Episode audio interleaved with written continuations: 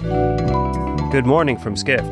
For daily updates in your inbox, subscribe to the Skift Daily newsletter at skift.com/daily. It's Wednesday, June 21st, 2023. The global travel industry is making consistent progress in its recovery from the pandemic. Skift Research's Travel Health Index for May 2023 projects the industry's travel performance will soon surpass 2019 levels.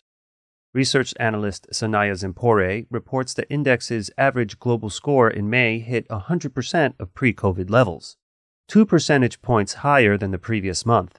Although that's a one percentage point drop from April, Zanpure notes all regions except Europe have made a full recovery.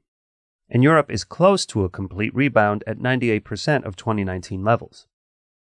14 out of 22 destinations Skift Research has tracked have made complete recoveries from the pandemic. Zanpure adds Skift Research expects the others to do so soon, with the exception of Russia and Hong Kong.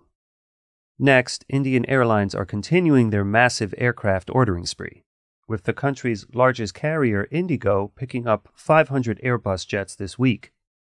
But those huge orders present a big risk for Indian Airlines eager to expand internationally reports Edward Russell, editor of Airline Weekly, a Skift publication.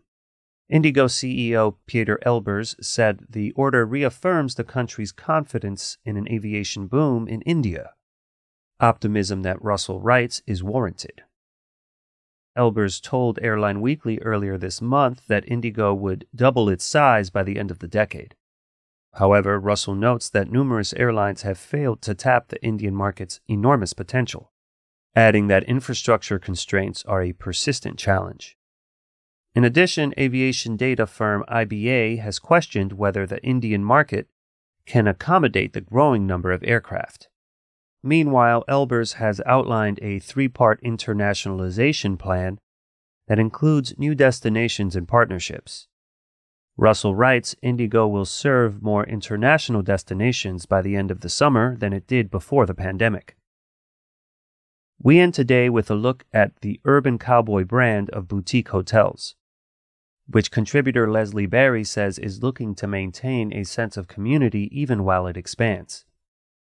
Urban Cowboy co founder Lyon Porter admitted he didn't have a real plan when the company opened its first hotel in Brooklyn in 2014. But Barry writes Porter and fellow co founder Jersey Banks have found their groove in building communal environments for magical moments. Urban Cowboys property in the Catskills in upstate New York offers activities such as axe throwing and mushroom foraging. In addition, the brand's Dive Motel in Nashville frequently hosts parties. For more travel stories and deep dives into the latest trends, head to skift.com. To find these stories and more insight into the business of travel, subscribe to the Skift Daily newsletter at skift.com/daily.